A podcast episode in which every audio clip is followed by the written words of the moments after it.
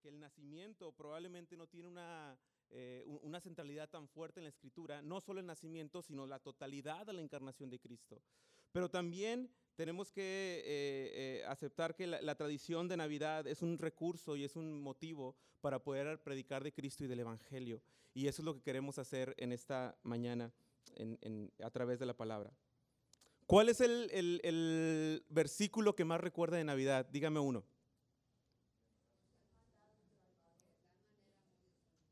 Ok, es un buen versículo navideño. Ok, ¿qué otro? Allá, por ahí dijeron Isaías, ¿no? ¿Qué dice Isaías? ¿Alguien se lo sabe de memoria? Ok, porque un niño nos es nacido, hijo nos es dado, y el principado sobre su hombro, y se llamará su nombre admirable, consejero, Dios fuerte, Padre eterno, príncipe de paz. Lo dilatado de su imperio y la paz no tendrán límite sobre el trono de David y sobre su reino, disponiéndolo y confirmándolo en juicio y en justicia desde ahora y para siempre. El celo de Jehová de los ejércitos hará esto. Se fijan que siempre que se hace mención del nacimiento de Cristo, se hace respaldado no solo de que Él va a venir en carne, sino que también Él va a reinar y Él va a juzgar. Es por eso que decimos que el nacimiento de Cristo tiene que ser respaldado también con la cruz de Cristo. No podemos hablar en Navidad de un mensaje bíblico solamente hablando del nacimiento, solamente hablando de las buenas emociones o de los buenos estímulos que produce estas fechas, sin hablar del Evangelio de Jesucristo. Y tenemos que poner mucha atención porque el pasaje que voy a usar para hablar de la encarnación, para hablar de este mensaje de, de, de Adviento, si quiere, de Navidad, está en Filipenses. Y vaya conmigo a Filipenses capítulo 2.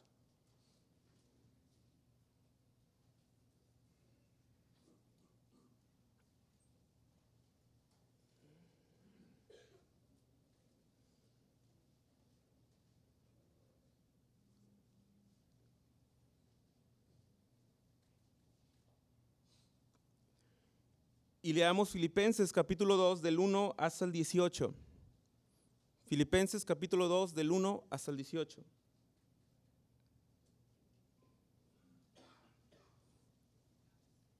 Lo leemos de una forma alternada, dice la palabra de Dios. Por tanto, si hay alguna consolación en Cristo, si algún consuelo de amor, si alguna comunión del Espíritu, si algún afecto entrañable, si alguna misericordia,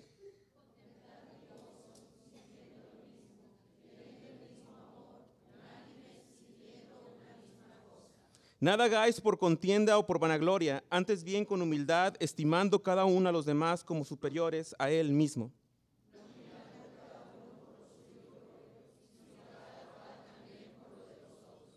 Haya pues en vosotros este sentir que hubo también en Cristo Jesús.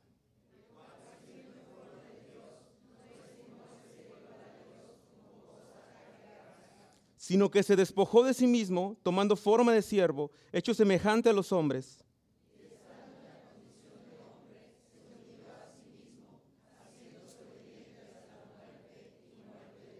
Por lo cual Dios también le exaltó hasta lo sumo y le dio un nombre que es sobre todo nombre.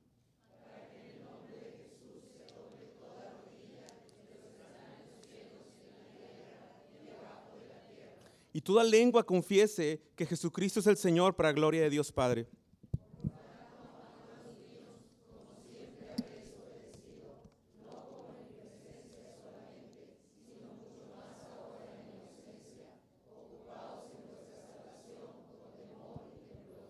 Porque Dios es el que en vosotros produce así el querer como el hacer por su buena voluntad.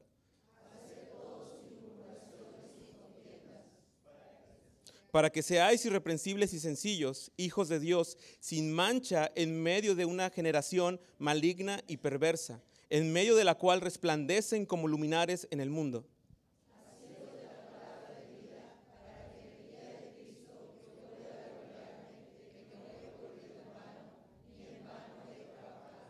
Y aunque sea derramado en lidiación sobre el sacrificio y servicio de vuestra fe, me gozo y me regocijo con vosotros. Y asimismo gozaos y regocijaos también vosotros conmigo. Padre, guíanos en la meditación de tu palabra. Ayuda, Señor, que tu Espíritu Santo nos ayude a comprender lo que has eh, enseñado y has enfatizado en este pasaje.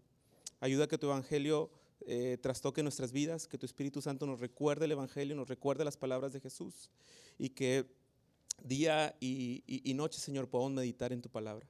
te bendecimos, te alabamos y oramos por la presencia de tu Espíritu Santo en medio nuestro. Oramos por la transformación de tu Espíritu Santo en medio de nuestro Señor. Que tu palabra sea real, que tu palabra sea viva en nuestras vidas y que tu Espíritu Santo haga una obra poderosa en nosotros. En Cristo Jesús. Amén. Hemos estado compartiendo con, algunos, con los chicos, con los jóvenes el sábado y con los, eh, también algunos chicos profesionistas los miércoles por la noche en un café. Estamos estudiando la carta, eh, de, la primera carta de Juan. Y, a través de esta carta hemos descubierto varias cosas que enseña Juan acerca para la iglesia, acerca de Jesús, acerca de malas enseñanzas que había en su tiempo, acerca de eh, cosas a las que se enfrentaba la iglesia en aquel entonces con ideologías que venían y bombardeaban a la iglesia. Y hay tres partes de esta carta, o más bien hay, hay tres formas en las que la hemos estado estudiando. Quiero buscar a alguien por aquí y solamente veo a Monse. Monse, ¿te acuerdas de esas tres partes? Dijimos que, que Juan siempre enseña qué? Muy bien. Muy bien, Andy, ¿dónde estás? Bien, la experiencia correcta del Evangelio y finalmente la práctica correcta del Evangelio. Escuchen esto, porque la palabra de Dios nos ayuda a entender esto, la enseñanza correcta del Evangelio, la experiencia correcta del Evangelio la práctica correcta del Evangelio. Lo explico muy rápido. Cuando una persona deja ir a la iglesia y usted le pregunta, ¿por qué dejaste ir a la iglesia? Y esa persona dice, es que ando bien mal, ando, ando en pecado, me estoy equivocando mucho y no quiero ir a la iglesia. ¿Qué es lo que tiene esa persona? Una enseñanza incorrecta del Evangelio. Porque usted viene aquí porque no ha pecado. No, Venimos aquí porque venimos a la fuente de la vida eterna, porque amamos a Cristo, porque Él nos salvó, porque Él nos perdonó cuando éramos pecadores, el, injusto por los el, justo por los injustos. Lo que tiene esa persona es una práctica correcta emanada de una enseñanza incorrecta del Evangelio. ¿Cierto? Entonces, cuando usted va al, Evangelio, cuando usted va a la, a la palabra, se cuenta que la palabra explica muy bien estas tres cosas la enseñanza correcta del Evangelio, la experiencia de transformación correcta del Evangelio y la práctica correcta del Evangelio. Cuando vamos al, al, libro de Filipenses nos vamos a dar cuenta de algo muy similar. Hay una enseñanza correcta del Evangelio que debe demandar una experiencia correcta del Evangelio y que debe terminar en una práctica correcta del Evangelio. Si realmente hemos resucitado con Cristo, dice Pablo en Colosenses 3, haced morir las obras de la carne. Y vivan para el Espíritu. Y vivamos para el Señor. Y vivamos para el señorío de Cristo. Y también cuando llegué a compartir hace dos semanas con los varones sobre esta misma carta, decíamos, y no sé si ustedes están de acuerdo conmigo, pero todo sería más fácil si la Biblia se dividiera en dos partes, en estas siguientes dos. Si de un lado estuviera todo lo bueno que debemos de hacer y de otro lado estuviera todo lo malo que no debemos de hacer. Si la iglesia, si la Biblia fuera una especie de manual de instrucciones, todo sería muy, muy fácil. Todo sería más sencillo. Porque entenderíamos claramente lo que no debemos hacer y lo que sí debemos hacer. Y aunque la Biblia sí dice muchas cosas que debemos hacer y muchas otras cosas que no debemos hacer, la Biblia no puede ser limitada como un manual de instrucciones. Es decir, cuando usted lee un manual de instrucciones en casa sobre algún artículo que compró, sobre la ropa, dice cosas que debe hacer con la ropa o su funcionamiento, pero debe hacer cosas que no debe hacer con la ropa, ni debe hacer con algún aparato eléctrico para que no tenga un desperfecto. De hecho, si ustedes ven que la ropa me queda chiquita, no es porque he engordado, sino porque la metí a secar cuando no debía. no es cierto. Y eso que apenas empieza la, las fiestas. Cuando vamos a la escritura, vamos a encontrar mucho más cosas que solamente reglas. Cuando vamos a la escritura, vamos a encontrar el porqué de esas reglas. Vamos a encontrar la fuente de esas reglas. Hay un, hay un autor que se llama Josh McDowell, que eh, es, es, un buen escritor sobre la familia, y dice que una vez eh, a su hija le preguntaron en la escuela, eh, quién había hecho una travesura en el salón. Y ella, como estaba educada por sus padres a decir la verdad, esta niña dijo quién fue, fue tal persona. Después de eso, obviamente, ajusticiaron a la persona, eh, le, informan al, papá, felicitan al papá porque la niña habló con la verdad. Y dice, y Josh McDowell cuenta que se acercó con su hija y le preguntó, hija, te quiero felicitar porque dijiste la verdad y no dijiste mentiras. Te preguntaron algo y tú respondiste con la verdad. Pero después le pregunta, hija, ¿por qué dijiste la verdad? Y su hija le respondió, porque mentir está mal, papá. Y él le preguntó, ¿y por qué está mal mentir, hija? Dice, porque la Biblia dice que es pecado la mentira. Y su papá le dijo, muy bien, ¿y por qué la Biblia dice que es pecado la mentira? Y su hija se quedó sin respuesta ya. Y Joyce McDowell le dijo a su hija, hija, mentir es pecado porque Dios es verdad. El bien que enseña la Biblia y el mal que enseña la Biblia emana de la naturaleza santa y perfecta de Dios. Todo sería más fácil si nos dijeran qué está bien y qué está mal. Todo sería más fácil si solamente leyéramos los últimos versículos. No hagan por contienda ni por vanagloria, no hagan todo sin murmuraciones, sean sencillos y todo esto sería muy subjetivo. Si no entendemos el mensaje central de la palabra, que es anunciar la encarnación de Cristo, que es anunciar el Evangelio de Jesucristo. Sería muy pragmática la Biblia si quisiéramos. Y a veces queremos que así sea. Pero tenemos que ir a la escritura para darnos cuenta cómo es que nos enseña la revelación de quién es Jesús, porque eso es lo que tiene capacidad de transformar su vida. Si usted ahorita anunciara al mundo que debemos amarnos unos a otros, ¿qué cree que dijera el mundo? La sociedad. Pero sí, claro, debemos amarnos, debemos respetarnos, debemos tolerarnos. Pero si usted dice, debemos amarnos como Cristo nos amó, ya no suena tan bien. Pero si usted dice, debemos amar al mundo porque Dios define el amor, porque Dios es amor, ya no va a gustar tanto. Cuando usted meta a Cristo la ecuación en la sociedad, en el mundo, todo el mundo va a comenzar a despreciar el Evangelio o a creer en el Evangelio. Son cosas que siempre van a estar pasando. Y ahora ve a Pablo lo que está haciendo acá. Pablo está mandando una carta a, los filipenses y en el capítulo 1 les dice, los amo con entrañable amor, han sido bien buenos conmigo, me han acompañado en mis prisiones, estuvieron firmes conmigo en el testimonio, ustedes no se han avergonzado, lo están haciendo muy bien. Y luego después Pablo les dice, ora por ellos y les dice, ruego que el amor en ustedes abunde más y más en el conocimiento verdadero para que disciernan correctamente, para que escojan siempre lo mejor, irreprensibles La iglesia de Filipenses era una buena iglesia. Pero después Pablo les dice algo. Y en el centro está el Evangelio de Cristo. La razón por que la iglesia de Filipenses tenía que continuar siendo buena, amable, generosa y participando en el Evangelio, la centralidad se encuentra en el Evangelio de Jesucristo. Nada hagan por contienda ni por vanagloria. Antes, eh, si alguna consolación en Cristo, si algún consuelo de amor, si alguna comunión del Espíritu, si algún afecto entrañable, si alguna misericordia, completen mi gozo sintiendo lo mismo, teniendo el mismo amor, unánimes, sintiendo una misma cosa. Hasta ahí todo sería muy subjetivo, ¿no? Quiéranse, trátense bien, trátense bonito, todos somos amigos, no se estén peleando.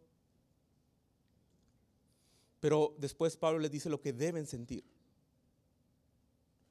Porque yo no puedo juzgar sus emociones, yo no puedo juzgar sus intenciones, ni sus motivaciones, ni sus sentimientos. Pero Dios sí juzga las motivaciones, los sentimientos y las razones del corazón. Y Pablo le está diciendo a la iglesia, hay en ustedes el mismo sentir que hubo en quién?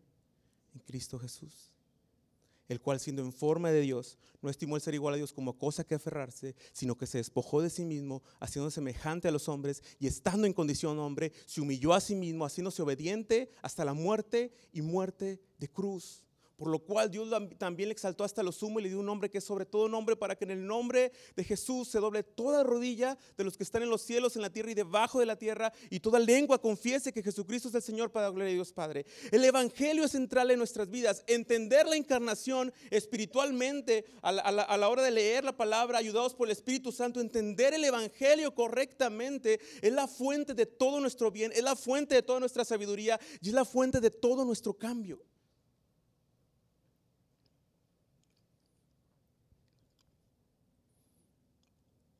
Y ahora sí llegamos al versículo 12, que es donde voy a centrar la predicación. Por tanto, amados míos, como siempre habéis oído, no como en presencia solamente, sino mucho más ahora en mi ausencia, ocúpense de vuestra salvación. ¿Con qué? Con temor y temblor. Porque Dios es quien produce en ustedes el querer como el hacer por su buena voluntad.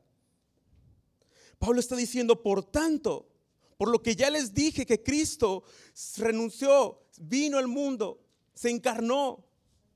No estimó el ser igual a Dios como algo que aferrarse, sino que se despojó de sí mismo. Tuvo un sentir de venir a salvar al mundo. Tuvo un sentir de venir a la tierra a ser obediente hasta la muerte y muerte de cruz para salvarnos. Ese es nuestro ejemplo. A ese Jesús seguimos. Esa es nuestra victoria. Ese es nuestro camino y esa es nuestra gloria. No un pastor, no una iglesia, no una denominación. Es por eso que cuando la iglesia quita los ojos del Evangelio y lo comienza a poner en cualquier otra cosa, se está perdiendo. Está yendo en una dirección incorrecta. Cuando la iglesia quita los ojos de la, obra de Cristo en la cruz del Calvario. Platicaba con, con, Jaime eh, y, siempre que podemos, platicamos de cosas de, que él está aprendiendo, que yo estoy aprendiendo. Y Jaime me dijo, escuché una frase y una persona un pastor dijo que, que, una iglesia sin misiones y una iglesia sin discipulados es una iglesia muerta. Y, yo le dije a Jaime, yo creo algo parecido, pero yo creo también que hay iglesias que tienen misiones y discipulados y están muertas. Porque lo que, lo que hace que una iglesia viva es el Evangelio. Una iglesia sin el Evangelio está muerta. Y una iglesia que hace ministerio sin el Evangelio, está muerta. ¿Se acuerdan del, del, reclamo de Dios para la iglesia de Éfeso en Apocalipsis? Tienen todo muy bien, entienden muy bien todo, viven el Evangelio, perdón, viven el ministerio de la iglesia, pero una cosa tengo contra ustedes, no se arrepienten. Arrepiéntanse de las primeras obras. Acuérdense del Evangelio. Juan le escribe a una iglesia ya madura en la fe diciéndoles, les voy a repetir lo mismo del principio, el Evangelio. Iglesia, muchas veces hemos creído que el Evangelio es lo más básico y es lo más rudimentario tal vez, que eso ya no la sabemos. Y como ya no la sabemos, ya no lo ocupamos, ahora tenemos que crecer en otras cosas. Iglesia, nuestra vida es entender y vivir el Evangelio siempre. Y lo que está haciendo Pablo y lo que debemos hacer en ese tiempo de Navidad es centrar nuestra atención en el Evangelio, porque ahí se encuentra el poder y la capacidad para ser transformados. Pablo está diciendo, ocúpense en su salvación con temor y temblor. Y es, y es, interesante porque Pablo no está diciendo que cuides tu salvación con temor y temblor porque la puedes perder. Pablo no está infiriendo que si tú no te ocupas de la salvación puedes caer de la gracia de alguna manera. Hay algunos que creen que la salvación es por gracia, pero que la mantienes por obras. Pero esto choca en contra de lo que está diciendo Pablo aquí justamente. Porque Pablo en el, primer, en el capítulo 1 les dijo, el que comenzó la buena obra, ¿la qué? La perfeccionará hasta el día de Cristo Jesús. Es una obra de santificación que Dios mismo está haciendo en nuestras vidas y que la está haciendo a la luz del Evangelio, a través del Evangelio de Jesucristo. Pero mire qué fácil es dejar el Evangelio de Cristo. Mire qué fácil es dejar que el Evangelio sea nuestro motor y nuestra fuente de todo bien. Ocupaos en vuestra salvación. Tiene un sentido y otras versiones lo traducen como dedíquense a entender y a conocer la salvación tan grande que han tenido. Ocúpense de su salvación. Ocúpense de entender la obra que Dios está haciendo en ustedes desde que creyeron hasta que Él regrese. Es interesante porque después Pablo le dice, porque Dios produce el querer como el hacer por su buena voluntad. Y ese pasaje muchas veces lo sacamos de contexto y creemos que lo que hay en nuestro corazón y lo que sentimos es lo que debemos de hacer.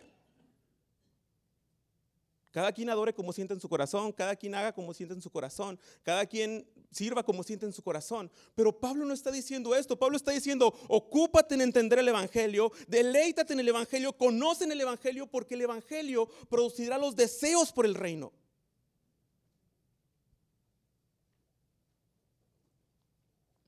Nuestras sequías espirituales más grandes son cuando dejamos de deleitarnos en el Evangelio de Cristo.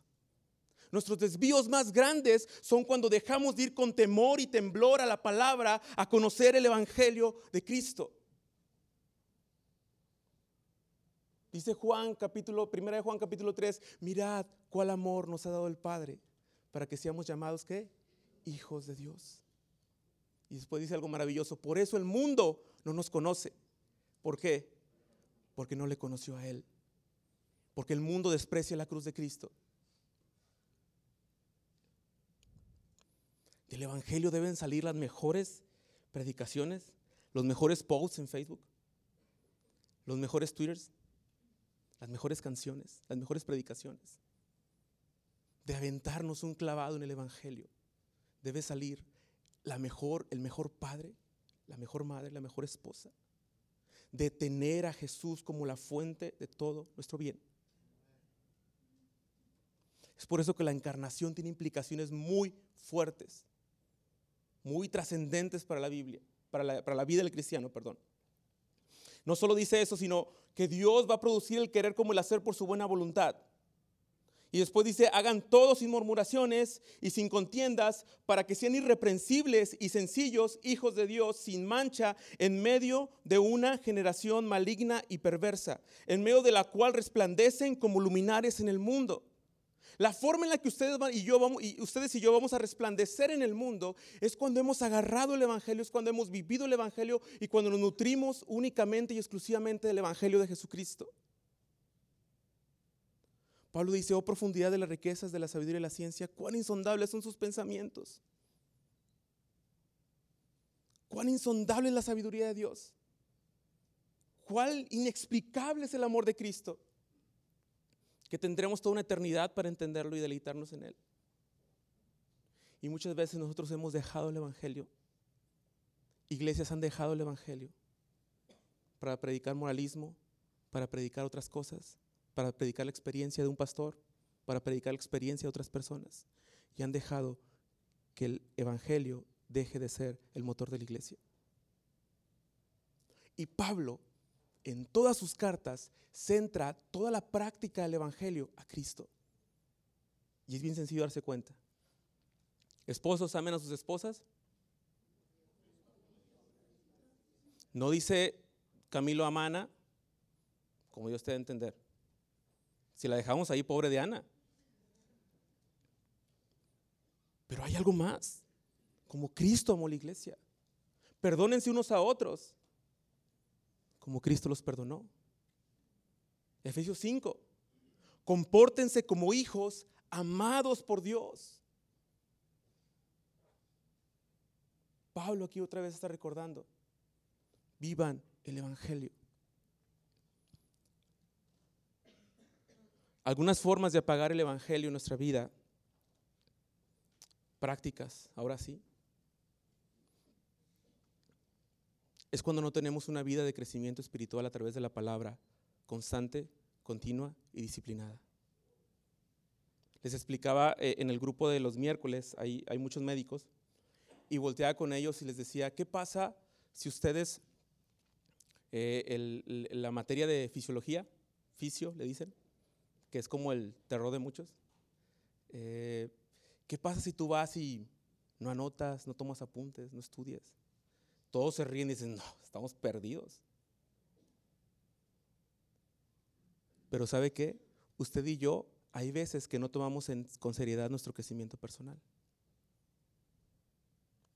Lo que dijo Monse, lo que dijo Andy, no es que tengan muy buena memoria, sino es que lo tienen anotado en una libreta. Y antes de que digan que es trampa, lo que yo digo es que ayuda a crecer cuando usted se toma en serio la escritura y el crecimiento de la escritura.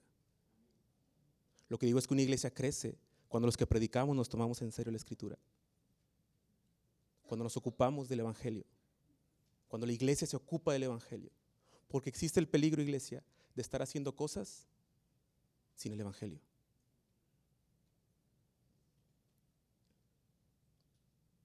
Si el Evangelio no es el motor de su vida cristiana, de su ministerio, en eso no hay poder. Pablo no solo está diciendo a la iglesia de Filipenses que se ocupen su salvación porque Dios produce el querer como el hacer, en el sentido propositivo, sino también es una advertencia. porque la iglesia de, de Filipenses estaba haciendo más cosas buenas que malas hasta ese momento. Y la iglesia de Filipenses podía llegar a vanagloriarse, podía llegar a tener contiendas. De hecho, el ejemplo de Cristo, de Pablo, va dirigido hacia el egoísmo de las personas, hacia el pleito entre las personas. Al final de la carta vemos que Bode y Sintique estaban peleadas, y me encanta la forma de Pablo arreglar eso de Bode y Sintique. Pues ya arréglense. No tengo que explicarles por qué, ¿verdad? ¿Les explico? Porque Jesús no estimó el ser igual a Dios como cosa que aferrarse, sino que se despojó de sí mismo, siendo semejante a los hombres y estando en condición de hombre, se humilló hasta la muerte y muerte de cruz. Y Él es la fuente de nuestro bien, y Él es la fuente de nuestra misericordia, y Él es la fuente de nuestra salvación, y Él es nuestra fuente de nuestra vida. Y solamente asidos del Evangelio, predicando el Evangelio aún en esta Navidad completamente, podemos resplandecer en medio de una sociedad torcida y perversa. ¿Cuánto me revuelve el estómago ver a lo que nos estamos enfrentando como iglesia ante la sociedad? Ante los ataques filosóficos, ante pensar que la Biblia no es suficiente, ante pensar que necesitamos algo más para la salvación, que necesitamos algo más para la justicia, que necesitamos algo más para obtener la vida que deseamos. Pero la palabra está diciendo que cuando usted toma de verdad el Evangelio, dice el 16, asidos de qué? De la palabra de vida, para que el día de Cristo yo pueda gloriarme de que no he corrido en vano ni en vano he trabajado, dice Pablo. Asidos de la palabra de Dios. Iglesia, ¿cuánto se ha perdido la pasión y el amor por la escritura? Y no lo digo como una situación meramente cognitiva, sino de transformación. Hay muchos que siguen yendo a la iglesia o que siguen diciendo que van a la iglesia bautista porque la iglesia bautista es la más bíblica. Y yo digo, no necesariamente. Conozco otras que no son bautistas que son muy bíblicas y más que nosotros a veces. Y tenemos como estigmas o cosas en la cabeza que creemos que por estar en una iglesia bautista ¿Porque no hablamos en lenguas? ¿Porque no nos ponemos locos de repente? Estamos en la sana doctrina.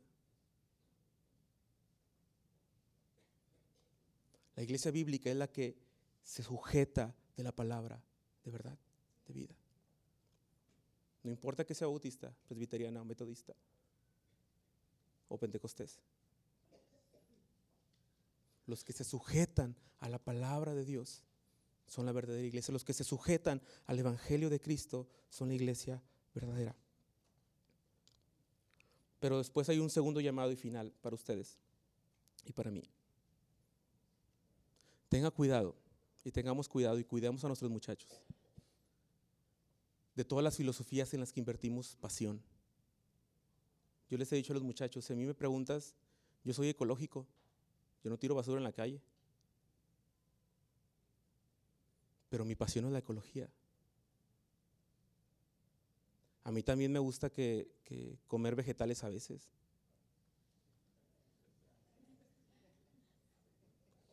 Pero mi pasión no es veganizar al mundo. La, carnivorizarlo sí. No, no es cierto. Mi única y exclusiva pasión es predicar a Cristo. Porque en Cristo se dignifica al hombre, porque en Cristo se dignifica la mujer, de acuerdo a su evangelio. Y si Cristo sale de nuestro discurso, la sala perdió su sabor. Le dije a los, a los chicos, y hablo de esto antes de que esté prohibido y me metan a la cárcel. Bueno, si me llegan a meter a la cárcel, ahí me visitan. Pero a cómo va el mundo, de censurar cada vez más, todo lo que no se acomode a los fines políticos, estamos muy cerca de comenzar a ser perseguidos, de comenzar a que nuestra predicación sea censurada.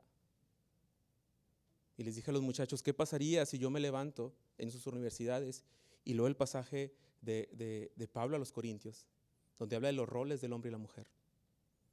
¿Qué pasa si yo hablo de Efesios 5 y me levanto a leer en tu universidad? Efesios 5, sin explicarlo, nada más lo leo. Todos los chicos sonrieron y dijeron, te van a pedrear.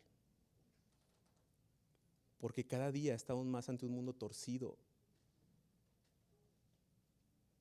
Y el pueblo de Dios lo que hace es asirse de la palabra de verdad.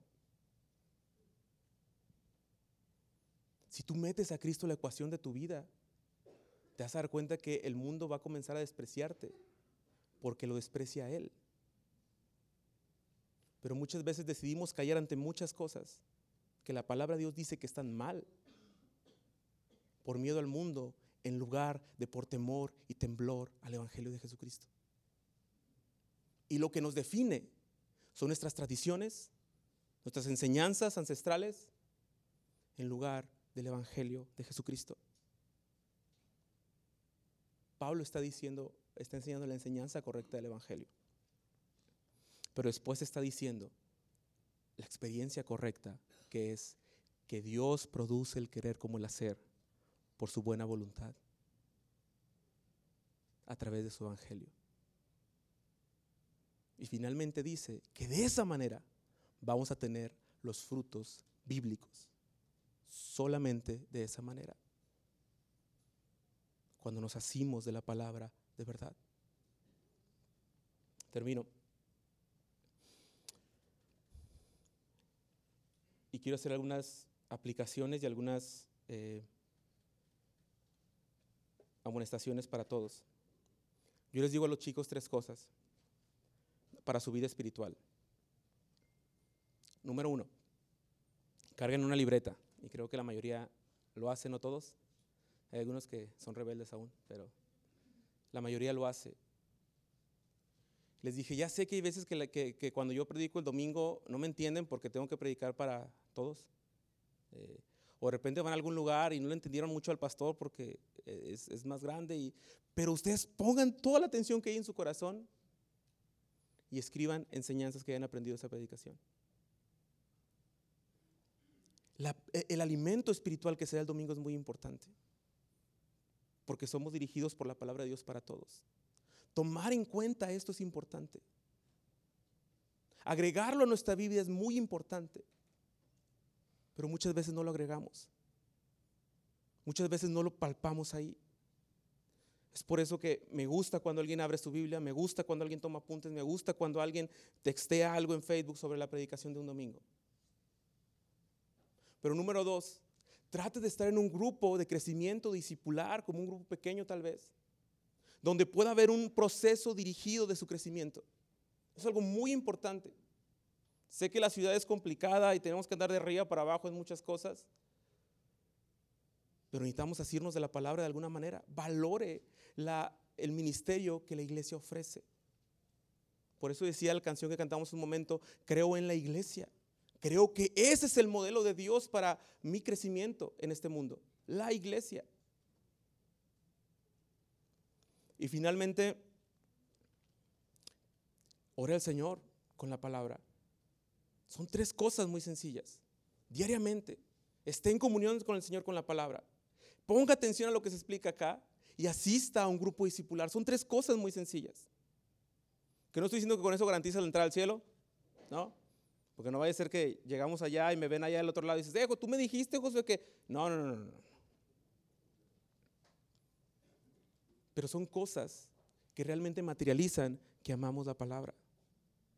Pero son cosas que, permiten que la palabra sea recordada en nuestras vidas. José, es que yo tengo bien mala memoria y no me acuerdo de lo que predicaste el domingo. Pues anota. El salmista dice que en su ley medita qué? Eh, ¿Cómo le hace? Pues anota. Un chico de estos que apuntan me buscó y, tenía una situación familiar y me contó la decisión que tenía que tomar y todo esto. Y me dice, y me dice él, ¿tú qué opinas? Yo le dije, pues ve a tu libreta lee lo que has aprendido. Lee, y, tú explícame cómo el Evangelio se aplica a tu, condición. ¿Te late si hacemos eso hoy y mañana me hablas? Va. Lo hizo y al siguiente día mi trabajo fue más fácil. Porque el Evangelio está haciendo una obra de transformación en nuestras vidas. Iglesia, no dejemos el Evangelio. Es la razón de nuestro vivir. Es la fuente de toda nuestra vida el Evangelio de Jesucristo, recordarlo y entenderlo una y otra y otra vez. Ocupémonos de nuestra salvación con temor y temblor. Vivamos para conocer el Evangelio de Jesucristo, porque es ahí donde Dios va a producir todo bien para nosotros. Amén. Padre, gracias por tu palabra. Gracias porque enviaste a Cristo Jesús a morir por nosotros en la cruz del Calvario. Y sobre todo, gracias Padre, porque en tu cruz vimos la luz, en tu cruz nos diste salvación.